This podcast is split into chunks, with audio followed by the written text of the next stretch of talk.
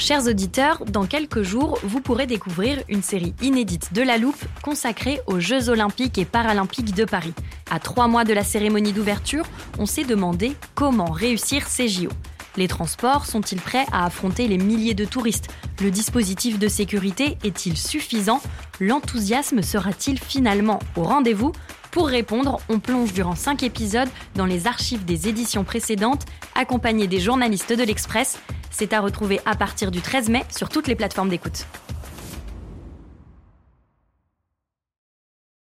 Hiring for your small business? If you're not looking for professionals on LinkedIn, you're looking in the wrong place. That's like looking for your car keys in a fish tank.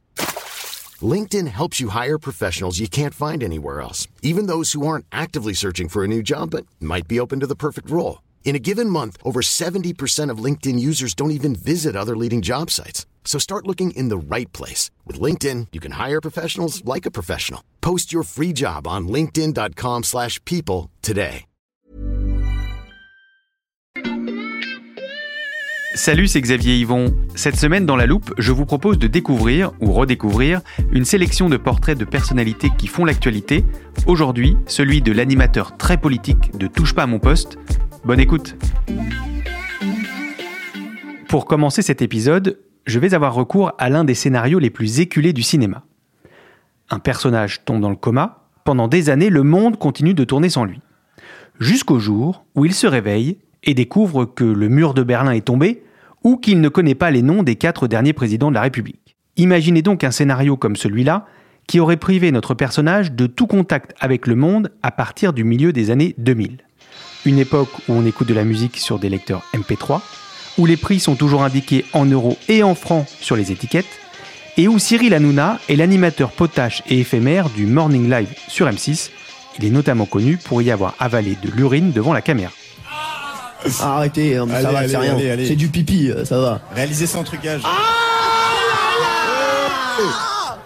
Notre héros se réveillerait aujourd'hui, je vous laisse vous mettre à sa place, il constaterait que tout le monde a maintenant Internet sur son téléphone portable, que l'on peut travailler toute une semaine depuis chez soi, et que Cyril Hanouna présente désormais une émission politique qui a vu défiler plusieurs prétendants à l'Élysée pendant la campagne présidentielle. Ce personnage n'en reviendrait probablement pas, pourtant ce scénario est 100% réel. Et vous avez peut-être compris qu'un bouleversement m'intéresse plus que les autres, la mue très politique de Cyril Hanouna. Comment l'ancien bouffon de la TNT est-il devenu une figure incontournable, craint par les patrons de chaînes comme les ministres? Et jusqu'où sa soif de pouvoir peut-elle le mener? Ce sont les questions qu'on passe à la loupe aujourd'hui. Il y a du monde aujourd'hui dans le studio. J'accueille Étienne Girard et Alexandra Saviana du service Société de l'Express et Olivier Perrou, journaliste au service politique. Salut à tous les trois. Salut Xavier Vous êtes les auteurs d'un long récit sur cette mue de Cyril Hanouna avec Alix L'Hospital du service ID. Et pour mettre nos auditeurs dans l'ambiance, puisqu'on va parler de politique, je vous propose d'écouter un petit extrait de Touche pas à mon poste avec Gilles Verdez. C'est l'un des chroniqueurs les plus fidèles de Cyril Hanouna. C'est quelqu'un d'un état-major politique qui m'a dit ça. Avec ce qui s'est passé sur les Gilets jaunes, la manière dont vous avez fait parler les gens, votre proximité populaire et pas populisme, vous faites peur. Parce que pour la première fois, quelqu'un hors du cercle politique pourrait incarner une candidature d'espérance. L'extrait date du 18 février 2020 et je précise qu'un bandeau s'affiche en bas de l'écran pendant toute la séquence avec cette question Cyril Hanouna va-t-il être candidat à l'élection présidentielle? Olivier, est-ce qu'il y a vraiment songé? Cyril Hanouna n'a jamais rêvé d'être président de la République. Mais euh, ce qu'on a découvert dans notre enquête, c'est qu'il a effectivement envisagé de se présenter à l'élection présidentielle de 2022. Il y a même plus que réfléchi. Il l'a préparé, il avait un scénario qui a été ficelé au début de l'année 2021 avec ses proches, avec ses équipes. C'est très, très scénarisé. Hein. Voilà, ils avaient imaginé de le lancer euh, lors d'une émission qui, a été, qui serait produite par sa boîte de production H2O, un peu comme avait fait Coluche à l'époque. Et ensuite, euh, il y aurait eu beaucoup de quotidiennes de Touche pas à mon poste, euh, où on verrait Cyril Hanouna sur les marchés, à la rencontre des maires de France euh, et à la recherche de ces fameuses 500 signatures qui permettent d'être candidat à l'élection présidentielle. Et il y a même la marque Hanouna 2022 qui a été déposée à, l'INPI en février 2020 euh, parce que lui justement voulait pas qu'on fasse n'importe quoi sur son nom et c'est bien la preuve qu'il avait préparé quelque chose de très précis. Ça avait été préparé, mais finalement, il a renoncé à son projet. Oui, parce qu'en fait, Cyril Hanouna, il n'a jamais été question qu'il y ait un bulletin de vote à son nom au premier tour de l'élection présidentielle. Tout ça, c'était un simulacre de campagne. L'idée, c'était avoir un plan pour rythmer son émission, un de ces vrais faux feuilletons qui captivent tous les soirs près de 2 millions de personnes. On en a parlé à Philippe Moreau-Chevrolet, un communicant qui a été plusieurs fois invité de Touche pas à mon poste. Il nous expliquait que Cyril Hanouna, il comprend très bien le capital social et politique qu'il détient et ce qu'il peut en faire. Et en l'occurrence, ce qu'il pouvait en faire pour augmenter l'audience de son émission, c'est faire semblant d'être candidat à la présidentielle française. Et d'ailleurs, il y a bien un endroit où cette candidature hypothétique a existé, Xavier. Comment ça? Ah oui, oui, effectivement. Alors ça, c'est dans une BD tragicomique de Philippe Moreau-Chevrolet. Justement, il a fait ça avec un dessinateur qui s'appelle Morgan Navarro. Le livre s'appelle Le Président et ça raconte la candidature de Cyril Hanouna à l'élection présidentielle de 2022. Quelqu'un comme Cyril Hanouna peut devenir président. Après, nous, on en a fait un personnage, on raconte une histoire dans la BD, mais le fait est qu'il pourrait devenir président parce qu'il a 6 millions de followers, il maîtrise complètement le langage télé, il est dans le divertissement. Et Cyril Hanouna, il a tellement aimé ce livre qu'il a envisagé d'en acheter les droits audiovisuels. Et on peut même vous révéler, ça figure dans notre article, qu'un premier contrat a été signé entre les deux auteurs du livre et le représentant de Cyril Hanouna. C'était une option sur les droits audiovisuels du livre. Une kyrielle d'auteurs avait été missionnée pour écrire l'œuvre qui allait découler de cette BD. Parmi ces auteurs, il y avait Judith Elmaleh, la sœur du célèbre humoriste. Il y avait plusieurs possibilités. Ça aurait pu être un film au cinéma, Mhm. ça aurait pu être une série diffusée sur C8, c'était sur la table. Mais ce projet-là non plus n'a pas abouti. Il n'a pas abouti pour beaucoup de raisons. La première, c'est euh, qu'il n'y avait pas de la place pour euh, deux personnes de la société médiatique. C'est-à-dire qu'Éric Zemmour se lance, euh, et lui pour faire de la politique. Donc il est un peu doublé par Éric Zemmour, finalement, euh, Cyril Hanouna. Et donc du coup, il préfère lancer une, une autre émission politique pour être présent pendant cette campagne présidentielle. Euh, et ça s'appelle Face à Baba. Et donc il va inviter euh, justement les candidats à l'élection présidentielle à venir face à Baba. Euh, face à Baba, c'est une référence à son surnom, hein, ça veut dire papa chez les, les juifs tunisiens. Événement sur C8. Pour le nouveau numéro de Face à Baba, Cyril Hanouna reçoit la candidate à la présidentielle, Marine Le Pen. Euh, et donc cette émission, ça donne des débats fleuves et hystérisés avec différents candidats de la présidentielle, Jean-Luc Mélenchon, Marine Le Pen, Éric Zemmour. Ça fait environ 1,1 à 2,2 millions de téléspectateurs, donc beaucoup de monde. Avec ce programme Face à Baba, on est très loin de l'idée de départ de Touche pas à mon poste qui proposait un décryptage de l'univers télévisuel. En fait, ce basculement a déjà été largement amorcé dans TPMP, Mhm. où les invités sont souvent politiques. On y voit des députés, on y croise même des ministres. Il y a un vrai brouillage entre divertissement et politique. C'est l'infotainment. Et euh, ça donne cette scène assez hallucinante qu'on a tous vue en début novembre avec Hanouna, qui rabroue Louis Boyard, qui est euh, le parlementaire La France Insoumise du Val-de-Marne, et par ailleurs ancien chroniqueur de TPMP. Donc euh, Louis Boyard est coupable aux yeux d'Hanouna de s'en être pris à Vincent Bolloré,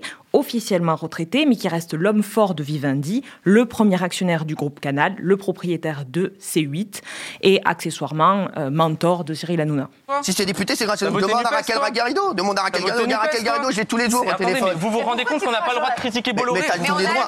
Mais, si, mais va dans une de chaîne, eh, va dans un groupe où t'as le plus de liberté qu'ici. T'as même pas de liberté à l'Assemblée nationale. Dès que tu Bah, parles, il ferme. ta gueule. Allez, Dès que tu sérieux parles, il ferme ta T'es gueule. sérieux ou quoi? À la suite de cette émission, il y a l'ARCOM, c'est le nouveau nom du CSA, le gendarme des médias audiovisuels, qui a ouvert une enquête. Et à l'Élysée, il y a certains conseillers qui poussent pour que les élus de la majorité ne se rendent plus dans l'émission, à Touche pas à mon poste. Il y a même certains membres de la République en marche qui réfléchissent à une réforme du cadre légal pour renforcer l'obligation de maîtrise d'antenne. Une loi éventuelle anti-Hanouna, pour être clair. Hmm. Et il y a une partie des Français qui se branchent à 19h euh, devant Hanouna sur TPMP et qui ne regardent que ça. Et derrière, ils éteignent, c'est leur seul rapport euh, au hertzien, ou du moins à la TNT aujourd'hui. Euh, et derrière, ils retournent finalement sur les réseaux sociaux. Euh, et donc, euh, quand un politique va sur TPMP, il y va aussi parce que c'est son seul moyen de toucher euh, ce segment électoral-là, qui pour beaucoup d'ailleurs, c'est ce qu'on démontre aussi dans l'article, eh bien, est abstentionniste ou n'est pas acquis à la cause pour laquelle le politique est venu. Un segment de l'électorat n'est accessible que par Cyril Hanouna. Le pouvoir que vous décrivez tous les trois est considérable. Pour comprendre comment il s'est construit, il est temps de raconter l'histoire de celui que l'on surnomme donc Baba, et il va à nouveau être question de Vincent Bolloré.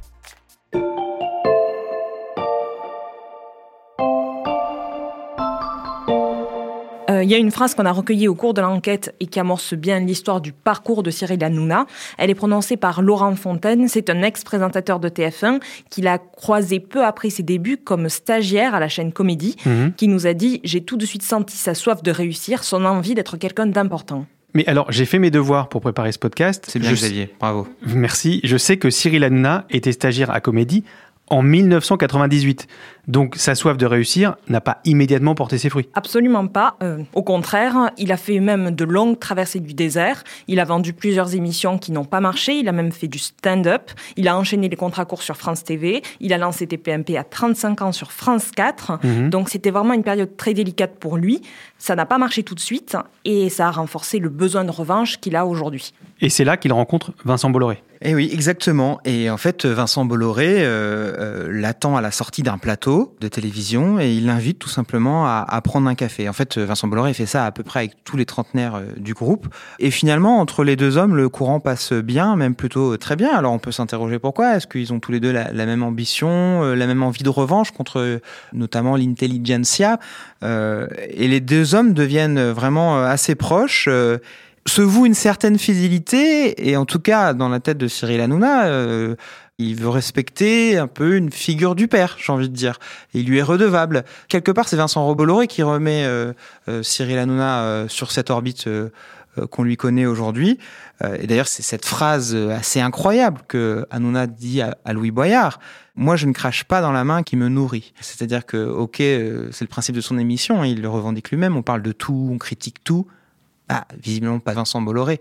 Et que sait-on de leur relation aujourd'hui? Est-ce qu'ils sont toujours proches? Est-ce qu'ils se parlent? Alors, ce qu'on a découvert pendant l'enquête, c'est que Hanouna, il est surtout ami de Yannick Bolloré, qui est le deuxième euh, fils de Vincent Bolloré et le PDG d'Avas.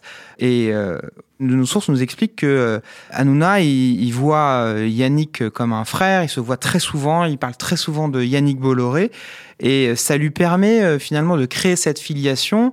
Et euh, certains nous ont même confié que il craint aussi Vincent Bolloré, parce que Vincent Bolloré, dans le groupe Canal, il est craint, il débranche des émissions à succès, il l'a prouvé par le passé, il n'a pas peur.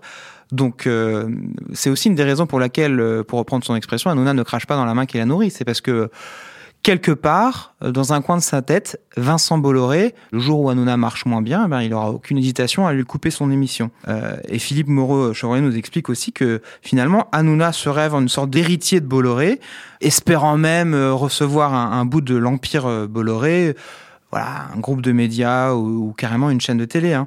Et D'ailleurs, on sait aussi que Cyril Hanouna, il a récemment perdu un arbitrage stratégique au sein du groupe Bolloré. Lequel? Alors un arbitrage très stratégique euh, qui est euh, la reprise d'Europe 1, euh, la chaîne de radio, par Vivendi. Il faut savoir que Hanouna, euh, sa dernière saison là-bas, elle s'est pas très très bien passée. Et donc, il garde un mauvais souvenir et une envie de revanche. Le mot revanche, quand même, pendant notre enquête, il est revenu très souvent quand on nous parlait de, de Hanouna. Hmm. Et donc, quand Europe 1 euh, est repris par Vivendi, finalement, il y a une petite guéguerre qui s'installe au sein du groupe entre CNews et C8. Serge Nedjar, le patron de CNews, veut récupérer Europe 1 pour en faire voilà, une espèce de, de CNews à la radio. Une- Tandis que euh, C8 et notamment Hanouna, ça on a découvert aussi ça pendant l'enquête, qui est vraiment sur le devant de, de ces négociations, veut récupérer Europe 1 pour en faire euh, bah, finalement une radio euh, d'entertainment. Et finalement, euh, cet arbitrage-là euh, va pas aller dans le sens de Hanouna. En revanche, Cyril Hanouna et Vincent Bolloré, ils sont parfaitement raccords sur un élément, c'est la stratégie de C8. Mm. La stratégie, c'est quoi? C'est l'audience. Ça, on le sait parce qu'on a eu accès à des procès-verbaux du groupe Canal+. Et ce qui se dit est extrêmement frappant. On s'y félicite malgré les dérapages de la, je cite, rentabilité record de l'émission Touche pas à mon poste. Attention, les chiffres sont ahurissants.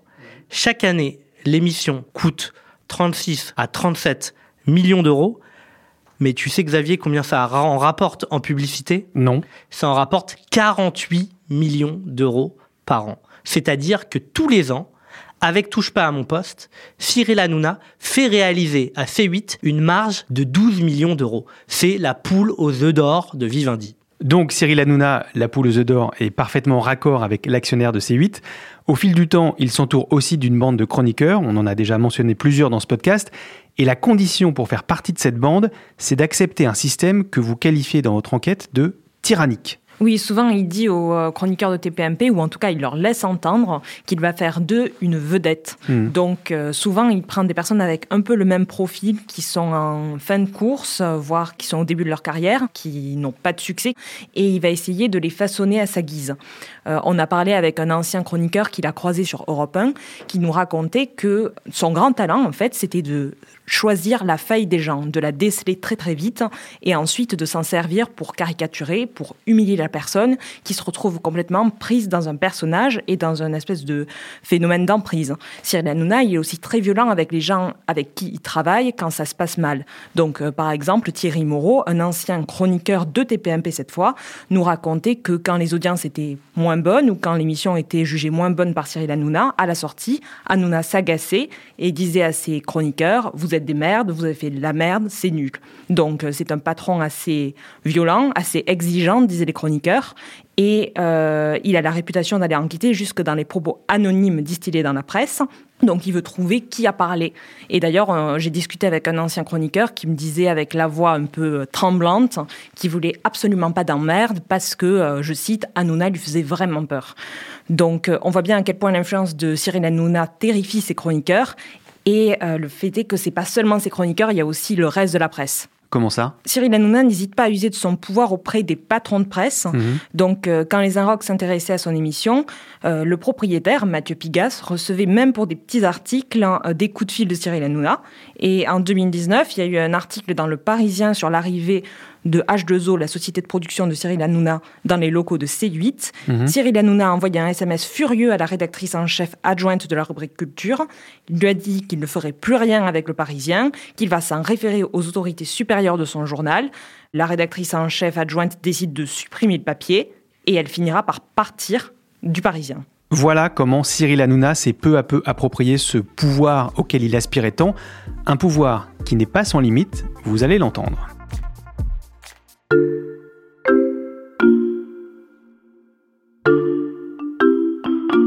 Et là, Xavier, on va te reparler de l'affaire Boyard. D'accord, mais je pensais qu'on avait fait le tour. Oui, mais c'est l'occasion de t'expliquer qu'en passant à la politique, Cyril Hanouna n'a pas du tout changé de méthode.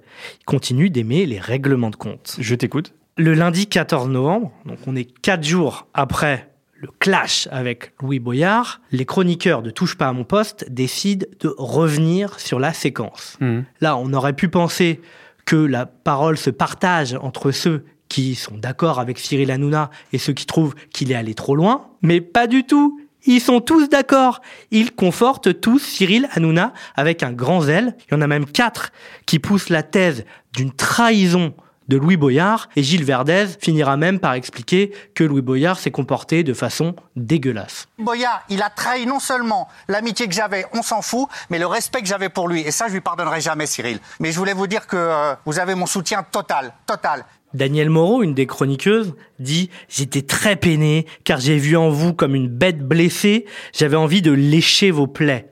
Bref, tout est fait pour conforter Baba, pour conforter le chef. Il va faire quoi Cyril Hanouna? Il n'en reste pas là. Mhm. Il fait diffuser derrière lui un tableau. Il y a quoi sur ce tableau? Eh bien, il y a toutes les piges effectuées par Louis Boyard quand il était chroniqueur de Touche pas à mon poste, avec les montants qu'il a touchés. Le but, c'est de montrer qu'il a mordu la main qu'il a nourrie, bref, qu'il est déloyal. Et Cyril Hanouna va justifier ça d'une formule. Il dit, soit on montre tout, soit on ne montre rien.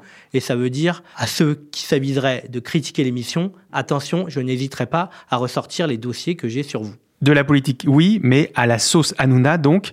Dans votre enquête, il y a un autre exemple de séquence qui pourrait servir de leçon aux personnalités politiques qui se posent la question d'aller ou non dans ces émissions.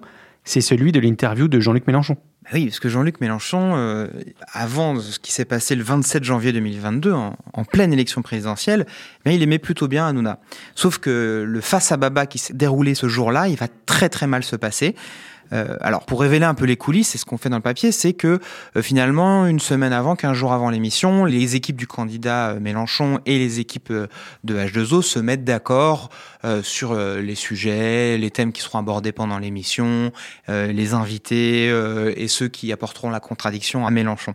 Sauf que deux jours avant l'émission, Cyril Hanouna, himself, lui-même, va appeler l'équipe de Jean-Luc Mélenchon et va leur proposer d'ajouter Éric Zemmour, qui est très présent dans cette campagne présidentielle et candidat aussi. Mélenchon hésite, mais il se dit euh, bon, euh, finalement, ok, ça va faire un moment un vrai débat d'idées et il accepte. Euh, mais l'idée, c'est que Éric Zemmour n'était qu'un contradicteur parmi les autres. Donc il avait son, je crois que c'était 10 minutes ou un quart d'heure face à Mélenchon. Et Hanouna, il a une autre demande express, c'est qu'il veut décommander des débatteurs. Et on a remarqué que c'était uniquement des femmes.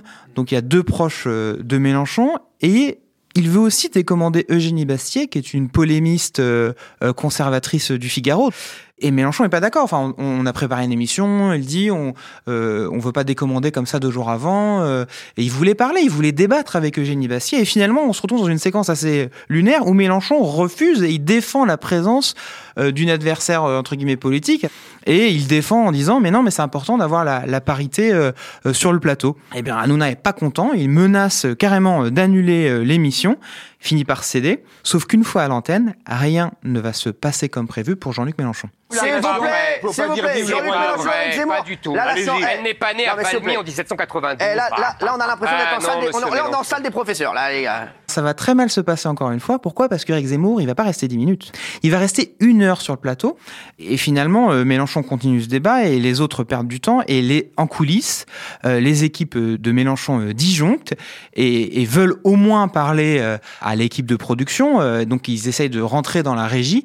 Et en fait, euh, le producteur de l'émission le rédacteur en chef de l'émission se sont enfermés à double tour dans la régie. Et à part celui de Jean-Luc Mélenchon, est-ce qu'il y a d'autres passages dans cette émission qui ont suscité la controverse? Bah, Pas celui d'Emmanuel Macron, en tout cas. Pour euh, une raison assez simple, c'est qu'il n'a pas eu lieu. Et vous pouvez nous raconter pourquoi? Alors oui, ça vaut le coup qu'on te raconte un peu la relation Hanouna-Macron pour le contexte. Je t'écoute Alexandra. Donc ça a été une relation longtemps idyllique et qui commence par un quiproquo. Mhm. On est en novembre 2015, euh, on est à l'Elysée, lors de la remise de la Légion d'honneur à Jean-Pierre Elkabach. Mhm. Euh, Cyril Hanouna a un illustré inconnu qui lui tape sur l'épaule, qu'il ne reconnaît pas. Et cet euh, inconnu qui lui demande un selfie, c'est Emmanuel Macron, qui est mhm. alors ministre de l'économie. Donc ils échangent parfois des messages par la suite, la relation est cordiale, mais au moment de face à Baba, il y a un gros débat interne dans l'entourage de Macron sur est-ce que le président doit y aller ou pas. Un débat entre qui et qui? Alors au sein de l'équipe de campagne, il y a le conseiller Ismaël Emélien qui a fond pour la participation à Face à Baba et il est accompagné du ministre Julien de Normandie, fidèle du président de la République. Eux, ils disent, Cyril Hanouna, il parle à un segment de l'électorat bien particulier, il parle notamment aux jeunes, donc c'est incontournable, il faut faire l'émission. Hmm. Ces deux conseillers, ils vont se confronter à deux autres proches du président de la République. Il y a d'une part Clément Léonard Dudzi, le communicant de l'Élysée à ce moment-là. Il est accompagné de Jonathan Guémas, qui est la plume d'Emmanuel Macron, et eux considèrent que il faut pas du tout y aller, c'est pas la place du président de la République. Emmanuel Macron évite, puis tranche, il ne fera pas face à Baba. Et aujourd'hui, quand je demande à un proche d'Emmanuel Macron pourquoi en définitive il a refusé, il me dit un président de la République ne se rend pas dans une émission qui s'appelle Face à Baba. Une petite phrase qui montre que toutes les digues sont encore loin d'avoir sauté. Un président de la République ne se rend pas dans une émission qui s'appelle Face à Baba. Je note cette phrase, on verra combien de temps elle s'appliquera. Merci beaucoup à tous les trois. Merci Xavier. Merci Xavier. Avec plaisir, à très vite Xavier. Étienne Girard, Alexandra Saviana et Olivier Perrou. Je rappelle que votre longue enquête est à retrouver sur l'express.fr et je recommande chaudement à nos auditeurs d'aller la lire, c'est passionnant.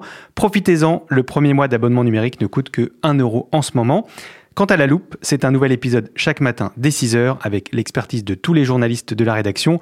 Pour n'en rater aucun, suivez-nous sur votre plateforme d'écoute préférée, par exemple Apple Podcast, Spotify ou Podcast Addict. C'est là aussi que vous pouvez nous laisser des commentaires ou nous mettre des étoiles si ça vous plaît. Si vous préférez les mails, je vous rappelle l'adresse loupe at l'express.fr. Cet épisode a été écrit par Margot Lanuzel, monté par Mathias Pengili et réalisé par Jules Cro. Retrouvez-nous demain pour passer un nouveau sujet à la loupe.